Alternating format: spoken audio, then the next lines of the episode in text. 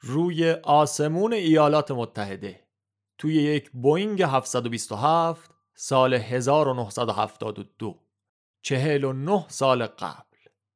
کمتر از یه ساعت مونده که خورشید طلوع بکنه اما 11 ساعت گذشته. 11 ساعت از شروع هواپیما ربایی از تهدیدها و درخواستها از مذاکرات و یه جایی مبادله گروگانها.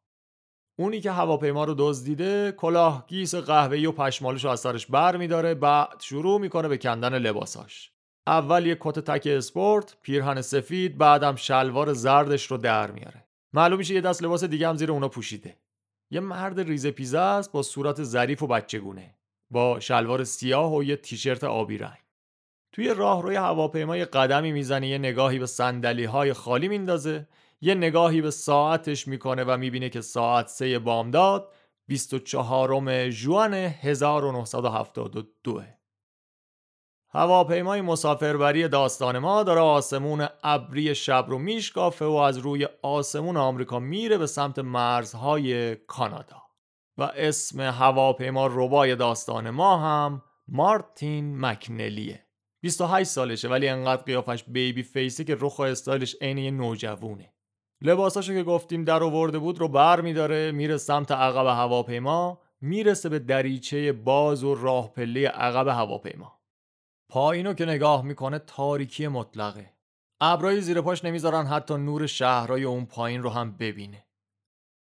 مکنلی کلاه‌گیس رو از دریچه پرت می‌کنه بیرون پشت بندش لباساش.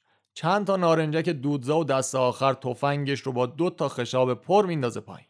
همشون روی هوای چرخی می‌زنن و بعد ناپدید میشن. چفت و بسته چتر نجات رو دور کمرش محکم می‌کنه و الان وقتشه که آخرین قدم رو محکمتر از همیشه برداره. اینکه همه جا تاریکه نمی‌دونه کجاست و یه حس غریبی داره یه خوفی تو دلش میندازه. مارتین مکنلی با خودش فکر می‌کنه هنوزم برای جبران کردن وقت است. کافیه برگرده بره کابین خلبان و تفنگ خودش رو تحویل بده. می‌تونه همین الان اون کیسه لعنتی پر از 500 هزار دلار پول نقد رو پس بده و بعد یه جوری افتضاحی که توی سنت لوئیس درست کرده رو جمع و جور بکنه. با خودش فکر می‌کنه به مامورای اف چی بگم؟ میگم هیچ بمبی توی این هواپیما نبوده و نیست. آقا همه چیز از اولش فقط یک شوخی بوده.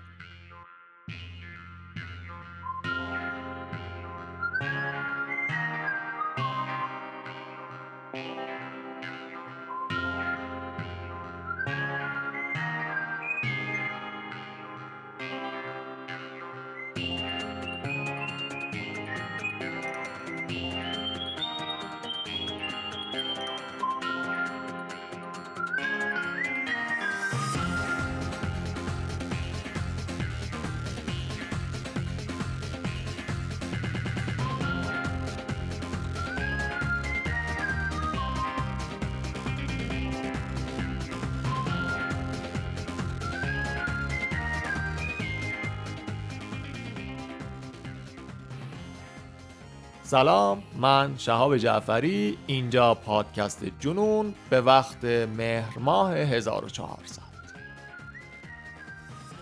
این اپیزودی که میشنوین اولین قسمت از داستان آخرین پرواز مارتین مکنلیه. منابع این داستان دو تا نشریه محلین توی سنت لوئیس. ریور فرانت تایمز و سنت لوئیس تودی ترجمه این مقالات رو افروز سمنگوی عزیز انجام دادم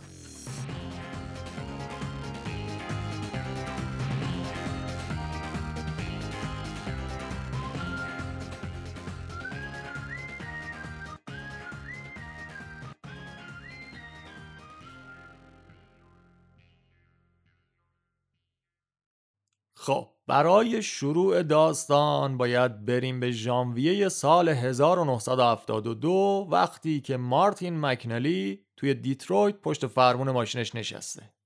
رادیو هم روشن و داره اخبار یک هواپیما ربایی رو اعلام می‌کنه. این تقریبا اولین جایی بود که مکنلی فهمید با دزدیدن هواپیما می‌تونه پول در بیاره. اخبار رادیو داره میگه یه چند روز قبل از روز شکرگزاری یه مرد ناشناس بعد از اینکه هواپیما از فرودگاه بین المللی پورتلند بلند میشه به زمین پیام میفرسته و میگه من هواپیما رو دزدیدم. درخواست یک چتر نجات می‌کنه و البته دویست هزار دلار پول نقد. پیام گفتیم از بیسی میفرسته اون مرد ناشناس. هواپیما رو برمیگردونه روی باند و گروگانها رو آزاد می‌کنه. اما این هواپیما روبای ناشناس خدمه پرواز رو نگه میداره و به هواپیما دستور میده که یک بار دیگه پرواز کنن. 45 دقیقه بعد از پرواز مرد از هواپیما میپره و هم هواپیما ربا و هم پولهای نقد بدون هیچ ردی ازشون ناپدید میشن. این مرد هیچ وقت شناسایی نشد و پلیسا فقط یه چیز در موردش می‌دونستن. این که این مرده بلیتش رو با اسم دیبی کوپر خریده. که قطعا اسم واقعیش هم نبوده. مارتین مکنلی که داره اخبار رو میشنوه با خودش میگه عجب فکر بکری چرا به ذهن خودم نرسیده بود همچین ایده ای پول در آوردن همچین هم سخت نیست ما داریم خودمون رو انگار اذیت می‌کنیم. و همین جرق کافی بود که مارتین مکنلی تا چند ماه بعد مشغول خوندن و مطالعه و زیر و رو کردن کتابا بشه. سرش رو می‌زدی تهش رو می‌زدی توی کتابخونه ها بود. اون داشت در مورد چتر و چتر بازی و نقشه های هواپیماها کتاب می‌خوند. بعد جوری اسیر این نقشه شده بود. عین خوره تو مغزش افتاده بود و هیچ جوری هم از سرش بیرون نمیومد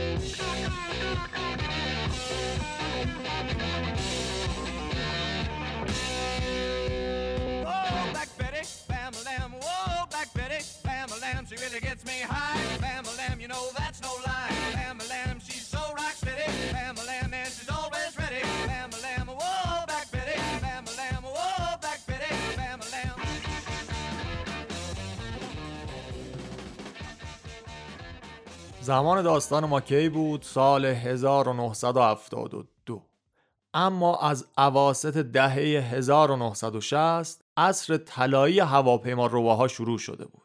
دورانی بود که هر مسافری می‌تونست بدون هیچ دردسری از ترمینال فرودگاه رد بشه و خیلی خوشحال و راحت بره روی صندلیش بشینه. اون زمان حتی می‌تونستیم پول بلیت رو توی خود هواپیما بدین. عین این اتوبوس هستن تو رایی سوار می‌کنن.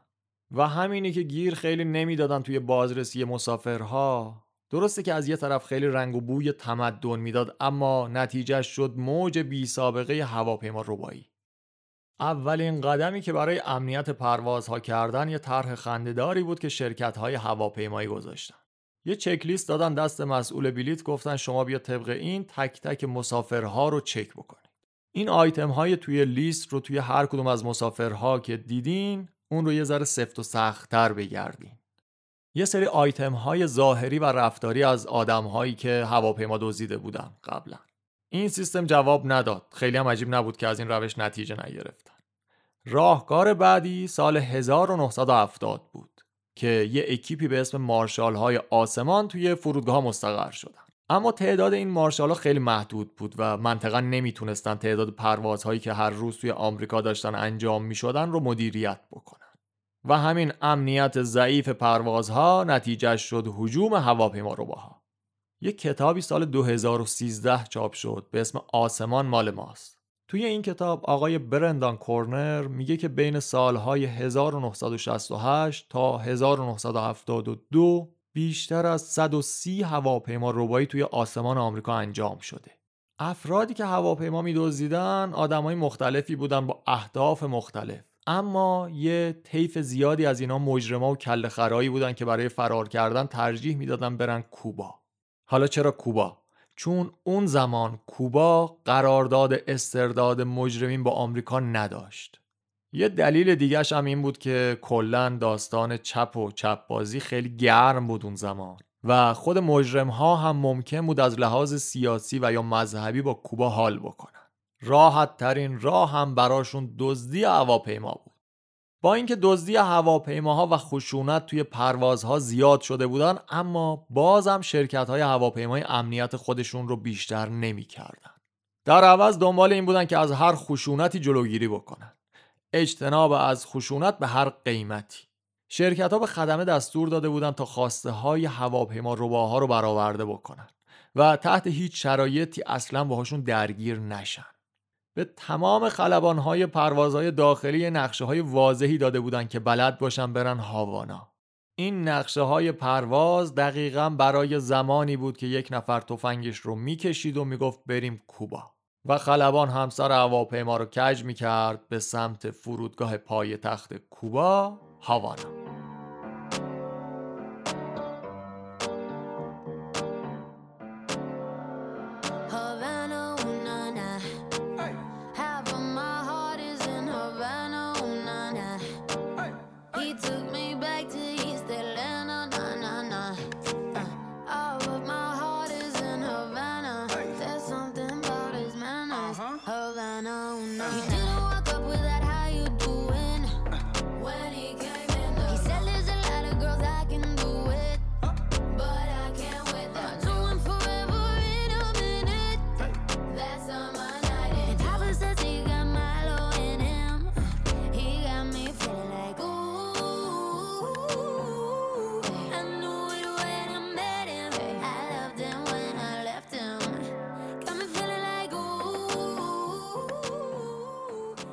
خب از داستان اصلیمون فاصله نگیریم.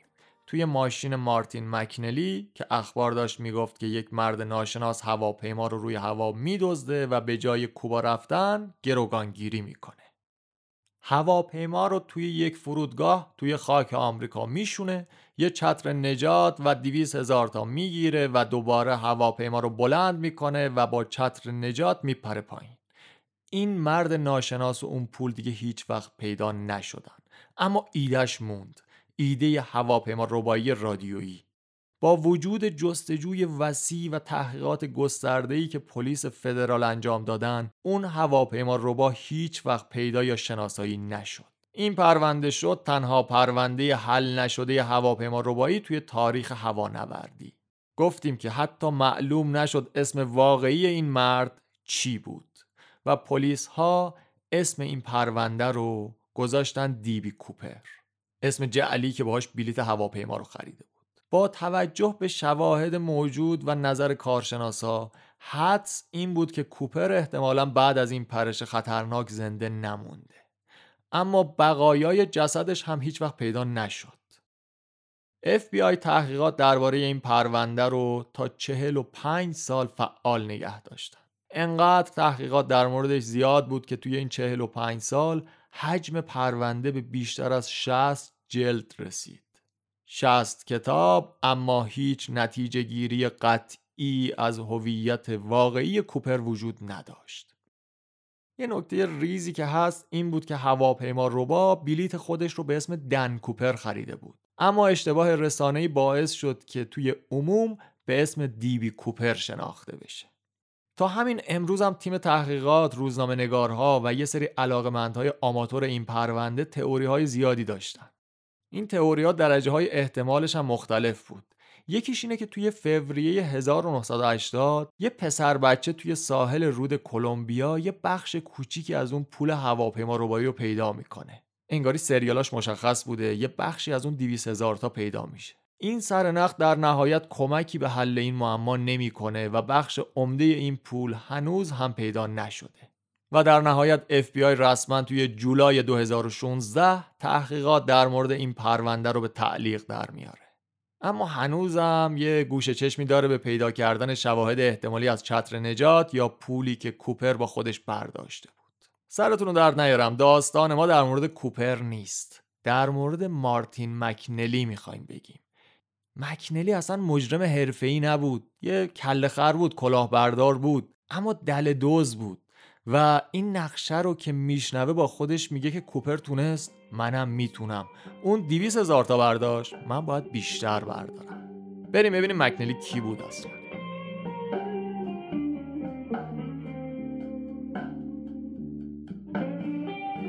مارتین مکنلی که بهش مارتی هم می‌گفتن محصول یه خانواده بزرگ بود و بیشتر زندگی خودش رو توی شهر محل تولدش یعنی ویاندونت توی هومه جنوبی دیترویت گذرونده بود.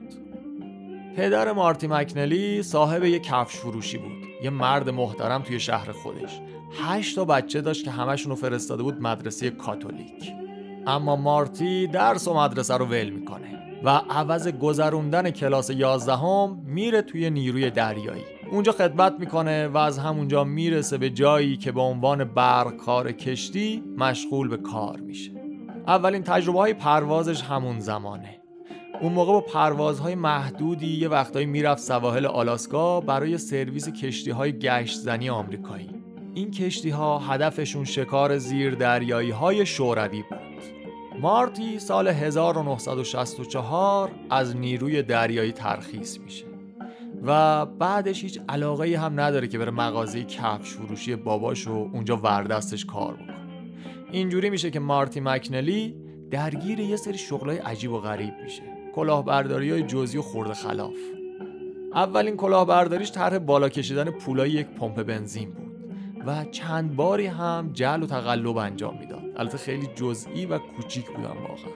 مثلا سکه های جعلی درست کرده بود. برای روشن کردن ماشین لباسشویی از اینایی که با سکه کار می‌کنن. که همونجا دستگیرش هم می‌کنه ولی انقدر جرمش پایین بود که یکم بعد آزادش می‌کنه. و سال 1972 نقطه عطفی میشه توی زندگی مارتی. و دیگه از این مدل کلاهبرداری های کوچیک خسته شده بود. یه دستاورد می‌خواست واسه زندگیش. یه کار بزرگ یه پول درست و حسابی. این چیزیه که حالا بهش احتیاج داره.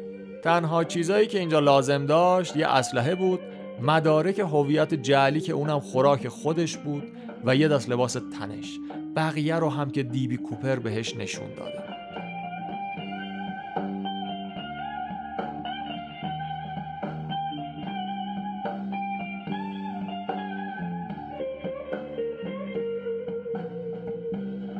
پیدا کردن اسلحه اون موقع اونم توی آمریکا اصلا کار سختی نبود. مارتی یک رفیقی داشت به اسم والتر پتلیکوفسکی. والتر از اون تیغ زنای ناتو بود.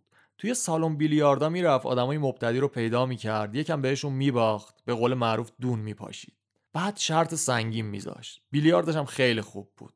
اینجوری خرج زندگیش رو در می آورد والتر میاد یه تفنگ کالیبر 45 جور می‌کنه برای رفیقش مارتی. تفنگ رو می‌گیرن میارن یه ده اینچ از لولش می‌برن جدا می‌کنن. چون این اسلحه رو باید خیلی راحت توی چمدون جا می‌کردن. غیر از تفنگ یه سری وسایل دیگه هم داشتن دیگه کلاهگیس نارنجک دودزا و یه سری خورده ریز دیگه.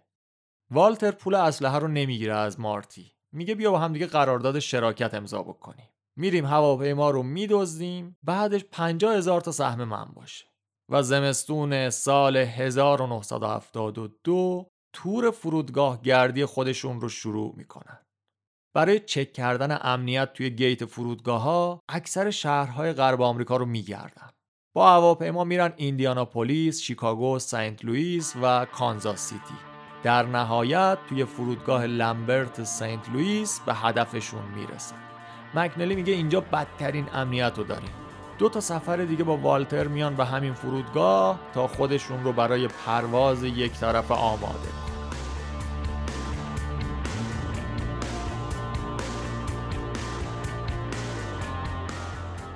هرچی به عملیات نزدیکتر می شدن والتر یکم ترسیده و جا زده.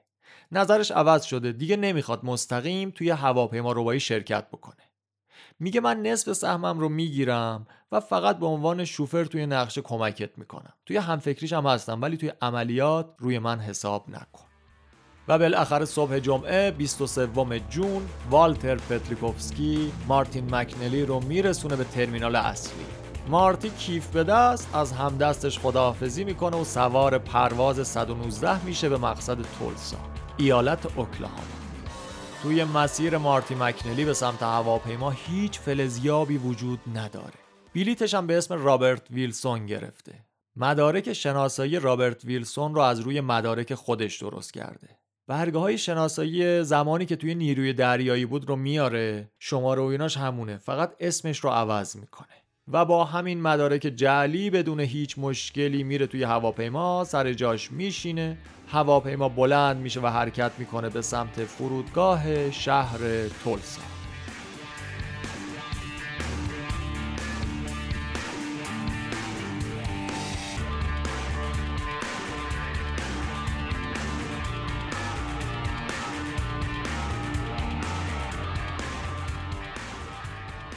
نیم ساعت قبل از اینکه قراره توی فرودگاه تولسا فرود بیان مکنلی از روی صندلیش بلند میشه و میره عقب هواپیما توی دستشویی.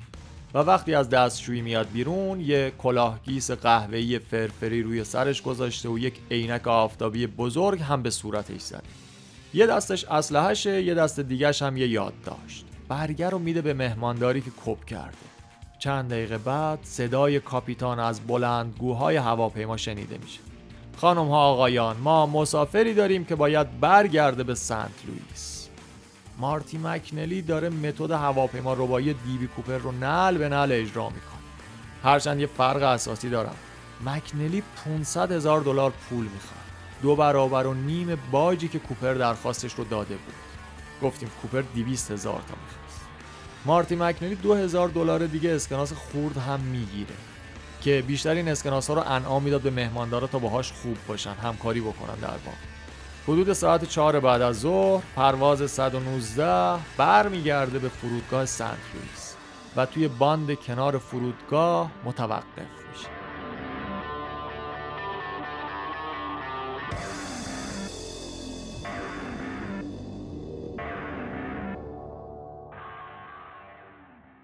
مارتی مکنلی خواسته های خودش رو اعلام می‌کنه. اون میگه یک بمب روی جایی توی هواپیما کار گذاشته و کنترل چاشنی بمب هم دستشه. هر مقاومتی از طرف پلیس هم با شلیک گلوله هم با منفجر کردن هواپیما جواب داده میشه. و از همین لحظه تا یک ساعت بعد یه موجی از مذاکرات پرفشار بین عوامل FBI و مکنلی توی باند فرودگاه انجام میشه. مکنلی همه پیامهاشو میده به مهماندارا.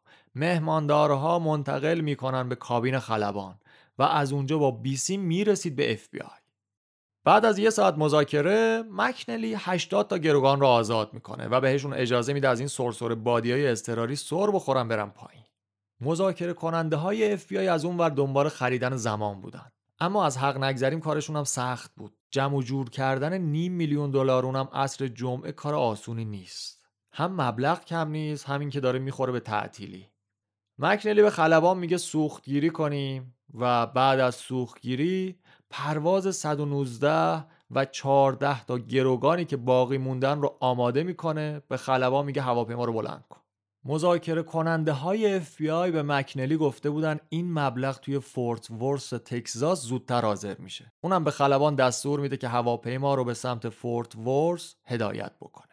هواپیما توی هوا داره میره به سمت تکزاس که دوباره مامورای FBI میگن برگردین سنت لوئیس همینجا داره پولت حاضر میشه. دوباره سر خر کج می‌کنن برمیگردن به سمت فرودگاه سنت لوئیس. ساعت حدودای 9 شب پرواز 119 برای دومین بار توی این فرودگاه فرود میاد. به اینجا که می‌رسن مارتی مکنلی سه تا تقاضای دیگه هم داره. یه بیل عینک پرواز پنج تا چتر نجات که دو تاش صندلی داشته باشن. صندلی چتر نجات در واقع یه اصطلاحه یه سری بنده که دور بدن بسته میشه. زور FBI به مارتی نمی‌رسه و در نهایت پولش رو توی دو تا بسته بهش تحویل میدن. یه کیسه پستی هوایی سنگین و بقیهش هم میریزن توی یه بسته کوچیک بهش میدن.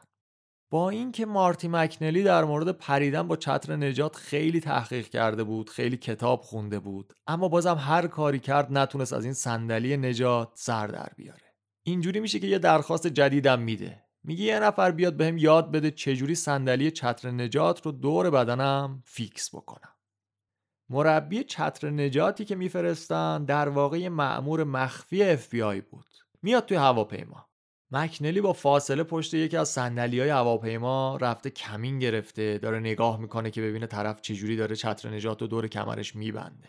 اسلحه‌اش هم نشونه گرفته سمت مربیه. اون معمور اف هم برای خل اصلاح مکنلی چرکتی نمی‌کنه. در واقع نمی‌تونه که کاری بکنه. چون هم فاصله داشتن همین که چند تا گروگان توی هواپیما بودن. چند ساعت بعد تقریبا نیمه شب. به نظر می‌رسه که طرح مکنلی دقیق و قدم به قدم داره انجام میشه. مکنلی میاد 13 تا گروگان دیگر رو آزاد می‌کنه. اما برای اینکه بتونه اوضاع رو کنترل بکنه یکی از گروگان ها رو نگه میداره. غیر از این یه دونه گروگان دو تا مهماندار و البته خدمه پرواز هم در خدمت آقای مارتی مکنلی هست. اکثر شبکه های تلویزیونی و ایستگاه های رادیویی اون شب داشتن این داستان درام رو پخش می‌کردن. یه عالم مسافرم توی فرودگاه از پشت شیشه های ترمینال اصلی مثل تماشاچی های تئاتر داشتن ماجرا رو دنبال می‌کردن. اونا شاهد رسوندن سوخت از طریق یک نفتکش به پرواز 119 بودن. به هواپیمایی که توی 8 ساعت اخیر داشت برای چهارمین بار پرواز رو تجربه می‌کرد. اما اینجا یه اتفاقی میفته که نه مکنلی و نه اف بی آی هیچ برنامه‌ای براش نداشتن. دخالت یه تاجر جوان به اسم دیوید هنلی که اونم پشت شیشه های ترمینال فرودگاه داشت نگاه می‌کرد. دیوید هنلی نمی‌تونه خیلی قاطی تماشاچیا بمونه. وقتی هواپیما داره از باند بلند میشه اون موتورهای عظیمش برای بلند شدن دارن تنوره می‌کشن هنلی پشت فرمون یک کادیلاک الدورادو مدل 1971 با سرعت 90 مایل در ساعت نرده فرودگاه رو میشکونه میره توی باند. 90 مایل تقریبا 140 کیلومتر در ساعت میشه. هواپیمای سنگین که تازه سوخت‌گیری کرده در اصل یه بمب متحرک با دوتا بال. صدای خلبان از ترس پای بی‌سیم میلرزه. خدایا یه ماشین روی باند پروازه. دیوید هنلی گاز و بسته به کادیلاک تیز کرده سمت دماغه هواپیما. تکونهای هواپیما مکنلی رو از صندلیش میندازه پایین. کادیلاک میره میپیچه جلوی چرخهای هواپیما. می‌خواد جلوش رو نگه داره مثل یه ترمز جلوش وایسه. اما نمی‌تونه جلوی اون وزن زیاد هواپیما رو بگیره. خودش یه وری میشه و در حالی که داره لاستیکاش دود می‌کنه کنار چرخ زیر بال متوقف میشه.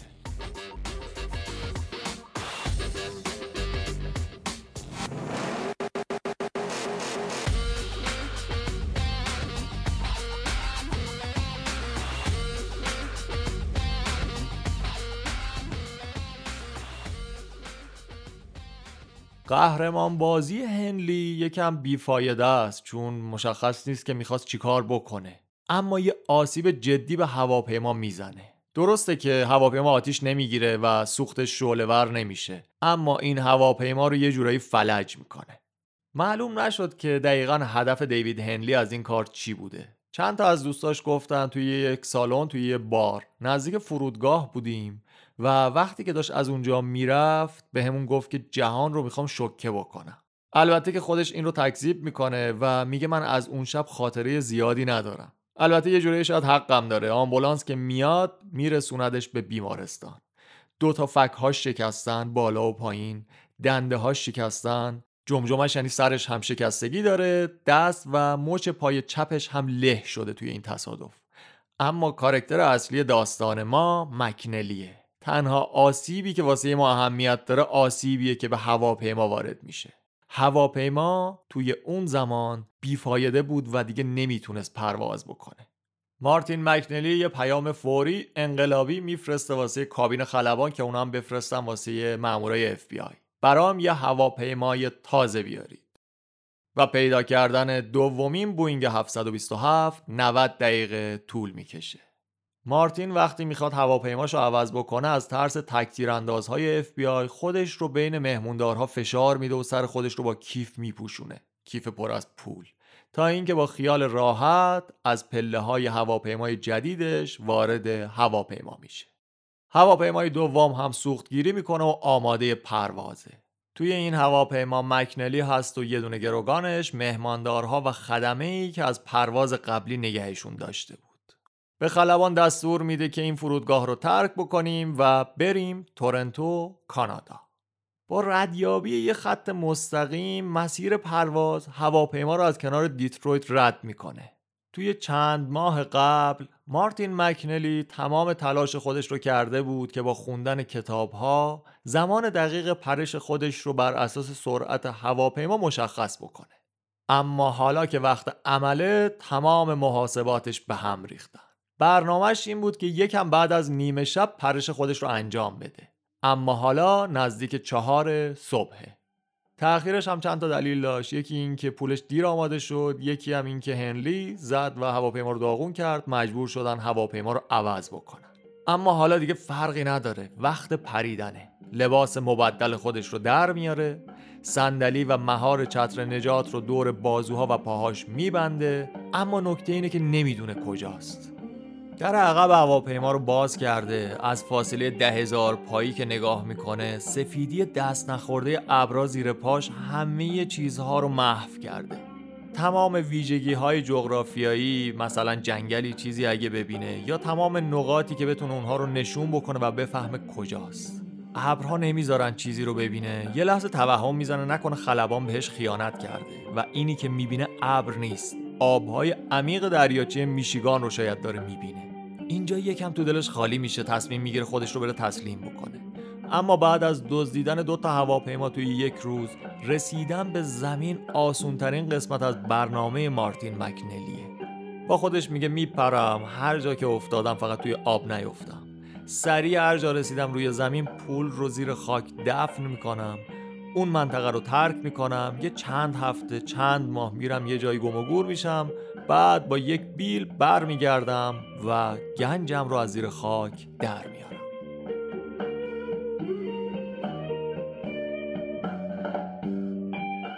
مارتین مکنلی از راه پله عقب خودش رو رها می‌کنه توی هوا آزاد آزاده. بدون اینکه یه تیر شلیک کرده باشه الان بیشتر از کل طول عمرش پول در برده عمری که می‌تونست کنار باباش کفش بفروشه یا دل دزدی بکنه. با خودش به ثروتمند شدنش فکر می‌کنه اما این ثروت توی آینده و زندگی مارتین مکنلی هیچ جایی ندارن. اینو قسمت و تقدیر و این چیزا نمیگن. جاذبه زمینه که داره ما رو به این نتیجه میرسونه. مارتین به سختی توی یک مزرعه بایر فرود میاد.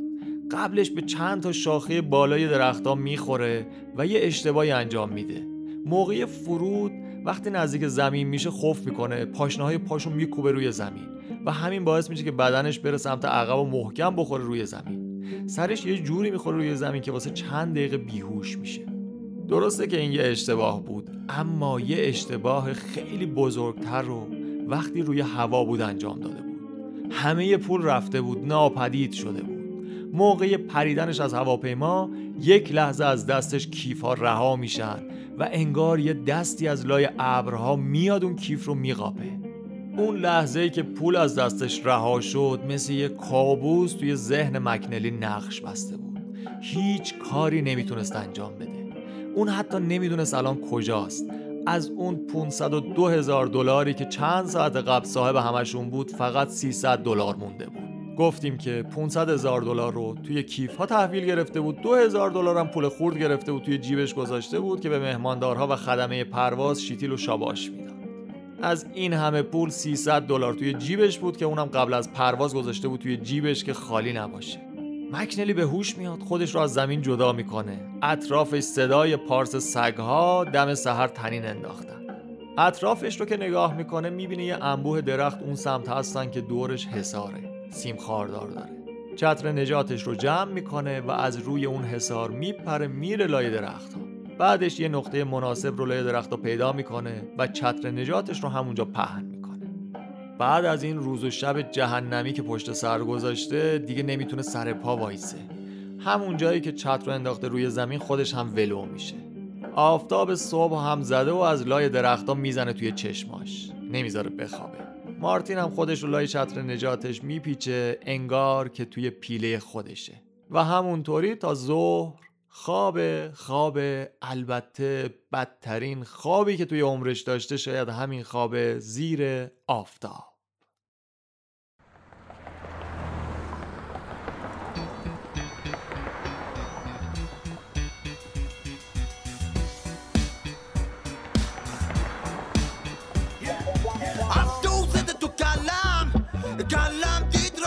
vida. I've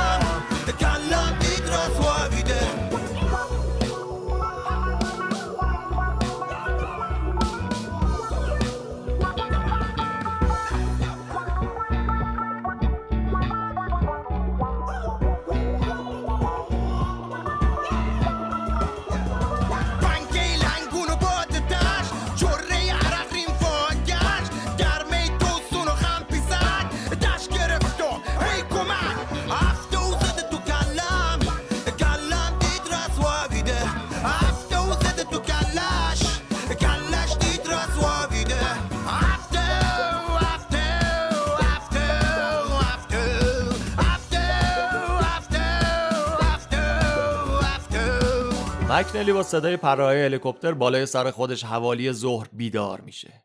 گروه های جستجوی پلیس در حال حرکت بودن و امیدوار بودن که بتونن یه بقایایی از اون چترباز باجگیر رو پیدا بکنن. مارتین می‌دونست با این شرایط نمی‌تونه کیف پولها رو پیدا بکنه. باید فعلا جون خودش رو برداره و در بره. تصمیم می‌گیره تا غروب منتظر بمونه تا از سایبون بلند جنگل برای حرکتش استفاده بکنه.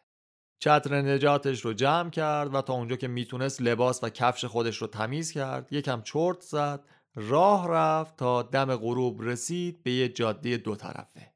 توی اون جاده یه سمتش یه درخشش سفید توی افق می‌دید. احتمالا یه شهر یا شهرک همونجا بود. راهشو گرفت رفت به سمت همون نوری که می‌دید. چشمها و گونه هاش به شدت کبود شدن. چونش جر خورده و چند جایی هم زخم و بریدگی توی پیشونیش وارد شده. هر کی می‌دید به نظرش می‌رسید یه کتک درست حسابی خورده. یه ساعت و نیم بعد یه ماشین توی جاده کنار مارتین وایساد. یه زن و شوهر میان سال. مرد از مکنلی می‌پرسه این وقت شب اینجا چیکار می‌کنی؟ راهی که داری اینجوری پیاده میری تا نصف شب به هیچ جایی نمی‌رسه. راننده میگه ما داریم بر میگردیم خونمون توی شهر پرو. پرو توی ایالت ایندیانا. یه شهر نسبتا جمع و جور و کوچیک با حدود ده یازده هزار نفر جمعیت. خلاصه به مارتی میگه اگه دوست داری بیا بالا تا اونجا برسونمت. مارتین هم خوشحال اون تفنگی که همراهش بوده رو آروم سر میده کنار جاده که یه موقع بازرسی چیزی سر راه پیداش نکنن. شاد و خرم سوار ماشین میشه. یکم گپ می‌زنن مارتین میگه من پاتریک مکنلی هستم اسم برادر بزرگترش رو میگه. یه گواهینامه رانندگی و یه شناسنامه جعلی هم از برادرش نشون میده. مارتین میگه من اخیرا از دیترویت اومدم پرو تا برادرم رو پیدا بکنم و برگردونمش خونه. بعد میگه اما چه فایده؟ صد حیف. برادرم یه گاو پیشونی سفیده. وصله ناجور خونوادمونه اوایل شب مست کرده بود و با من درگیر شد از دستم فرار کرد. حالا باید دوباره پیداش بکنم برسونمش به پدر و مادرم که منتظرشن. راننده میگه من شاید بتونم کمکت بکنم تا پیداش بکنی. من بلرم رئیس اداره پلیس شهر پرو. اینجاست که باید گفت ای شانس تو مرد. واقعا اون همه پول که از دستت توی آسمون ول شد. حالا هم نشستی اد توی ماشین رئیس پلیس شهری که داری میری توش نزدیکترین شهری که اونجا هست.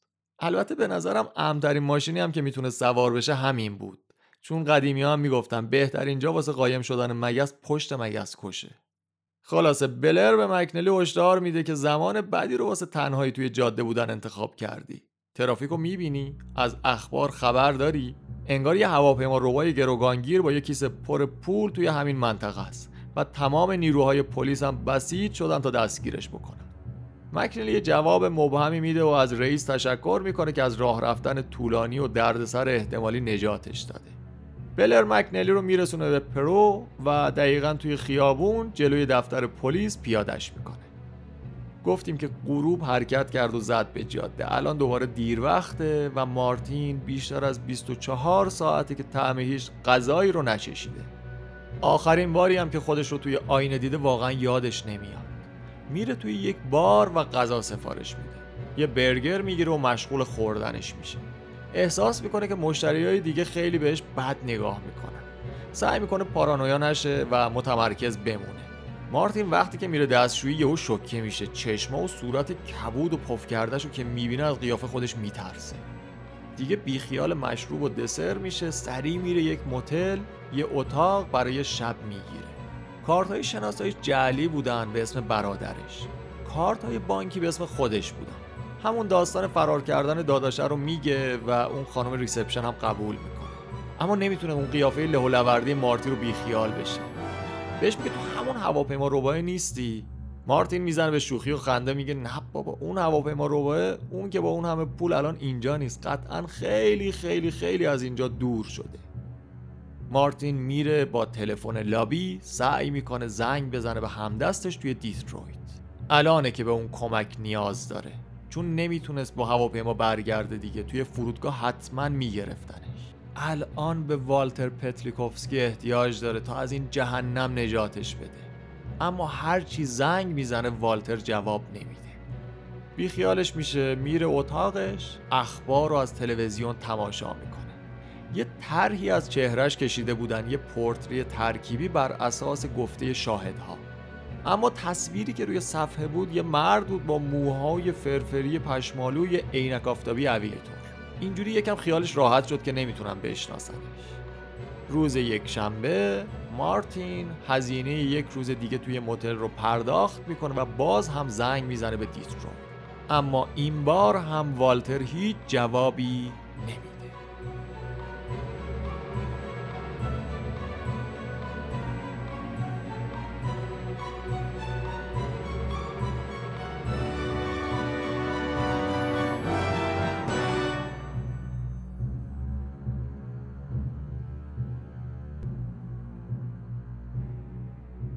که خودش رو دست تنها می‌بینه دیگه کم کم داره خودش رو میبازه.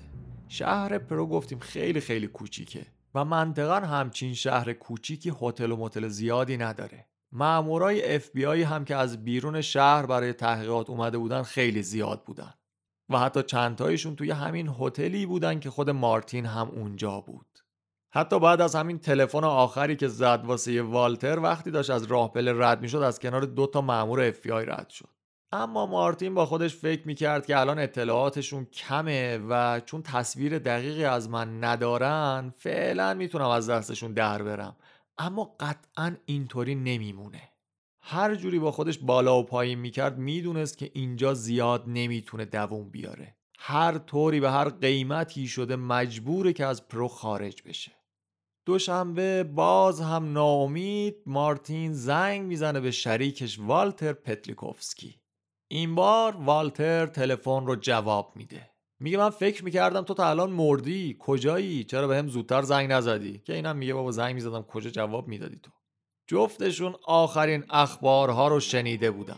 اون کیسه پول توی یک مزرعه لوبیا کشف شده بود. یک کشاورز مسن کیف رو توی زمینهاش پیدا کرده. شاید فداکاری کرده و صداقت به خرج داده. شاید هم ساده لوحی و حماقت. اما این کشاورز مسن این پیرمرد پاک طینت ترجیح داده بود تا محتویات کیف رو بده به مقامات و یه سنت هم ازشون برای خودش نگه نداره. حرکت این پیرمرد بعدا توی کتاب گینس هم ثبت شد. به عنوان بیشترین پول نقدی که تا اون زمان به صاحبش برگردونده شده بود. یعنی به دولت ایالات متحده. خلاصه والتر و مارتی با هم تلفنی صحبت می‌کنن قرار رو فیکس می‌کنن و روز بعد از صحبت کردنشون والتر پتلیکوفسکی وارد شهر پرو میشه. موتل با مامورای اف بی آی که دیگه بوی مارتین مکنلی رو حس کرده بودن پر شده. والتر و مارتی دو نفری از اونجا می‌زنن بیرون و خطرم از بیخ گوششون میگذره. چون پلیسا تفنگ مارتی رو که کنار جاده بود پیدا کردن و فهمیدن که هواپیما ربای باجگیر همین نزدیکی هاست. تو مسیرشون به سمت دیترویت مارتین مکنلی باز هم داره رویا پردازی می‌کنه. به والتر میگه اگه بتونیم از این مخمصه در بیایم بازم سوار یه هواپیمای دیگه میشم و دوباره همین کار رو انجام میدم. برای نقشه بعدی هم از فرودگاه ایندیاناپولیس شروع می‌کنه. اما دیگه هیچ شانس دومی وجود نداره. وقتی که می‌رسن دیترویت مامورای اف بی آی داشتن از خونه مارتی می اومدن بیرون و با حکم توی دستشون منتظر بازداشت کردنش بودن.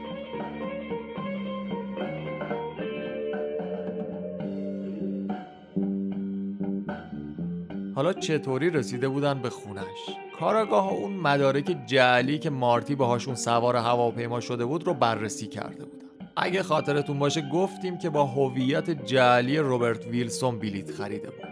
حماقتی که کرده بودن این بود که مدارک جعلی رو از روی مدارک خود مارتی درست کرده بودن. مدارکش برای وقتی که توی نیروی دریایی بود. اسم عوض کرده بودن اما شماره سریال و چند تا از جزئیات رو دست نزده بودن. کاراگاه ها هم از روی همون مدارک یک راست رسیده بودن به خونه مارتین مکنلی.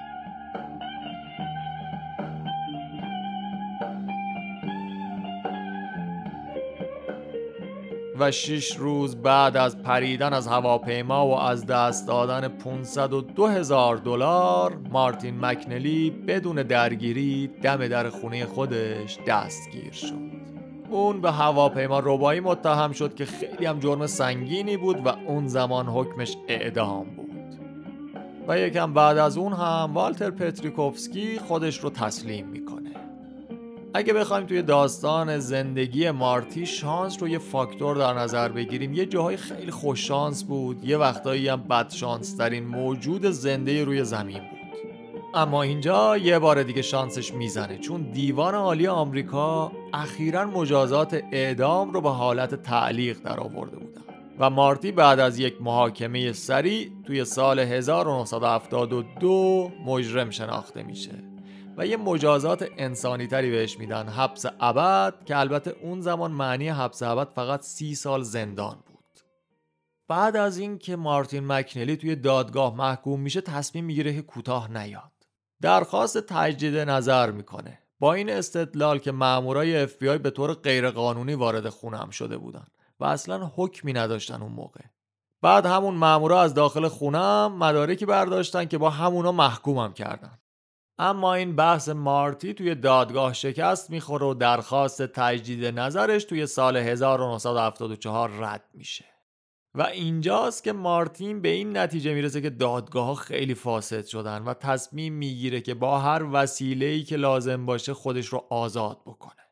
خودش میگه بعد از این بیعدالتی من بلا فاصله وارد حالت فرار شدم. escape mode اصطلاحی که خودش میگه. برای گذروندن دوران محکومیتش میفرستنش به لیونورث. یه زندان پر از خلاف سنگینا و اینجوری میشه که مارتین مکنلی اونجا یه رفیق پایه پیدا می‌کنه.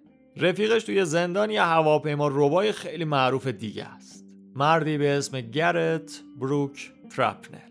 ترپنل هم داشت حکم حبس ابد خودش رو توی همین زندان لیونورت میگذروند. ترپنل پنج ماه قبل از عملیات مارتین یه هواپیما رو روی آسمون شیکاگو دزدیده بود. خودمونیم ولی خدایی تیم باحالی نشدن این دو نفر. حالا میریم جلوتر و البته می‌خوره به اپیزود بعد. حتما گوشش بکنید مطمئنم خیلی کیف می‌کنید ترپنل واسه دزدیدن هواپیمای خودش یه کلت کالیبر 45 رو جاساز کرده بود داخل گچ دستش. بعدش وقتی توی شهر نیویورک فرود میان مامورای اف بی بهش شلیک می‌کنن و همونجا دستگیرش می‌کنن. حالا این تیم دو نفره توی زندان با هم دنبال یک هدف مشترک بودن. اینکه باید از زندان هر طوری شده فرار کنن. بعد میان نقشه بکشن میگن آقا ما کاری غیر از هواپیما دزدیدن که بلد نیستیم. نقشه فرارشون هم با هواپیما ربایی می‌خوان انجام بدن.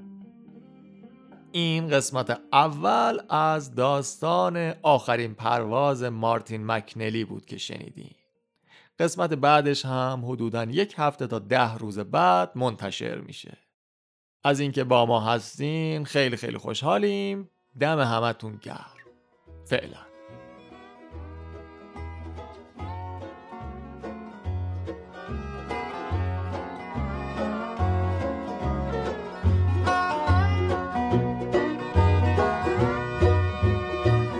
A friend named Rambling Bob He used to steal, gamble, and rob. He thought he was the smartest guy around. Well, I found out last Monday that Bob got locked up Sunday. They've got him in the jailhouse way downtown. He's in the jailhouse now. He's in the jailhouse now.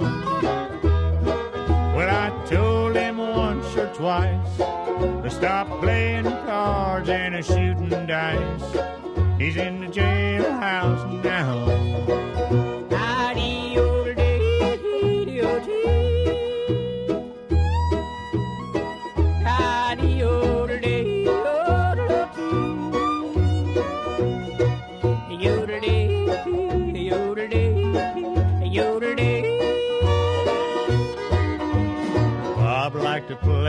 Poker, pinochle, whist, and euchre, but shooting dice was his favorite game. Well, he got thrown in jail with nobody to go his bail. The judge done said that he refused the fine. He's in the jailhouse now. He's in the jailhouse now. Well, I told him once or twice. To stop playing cards and a shooting dice. He's in the jailhouse now.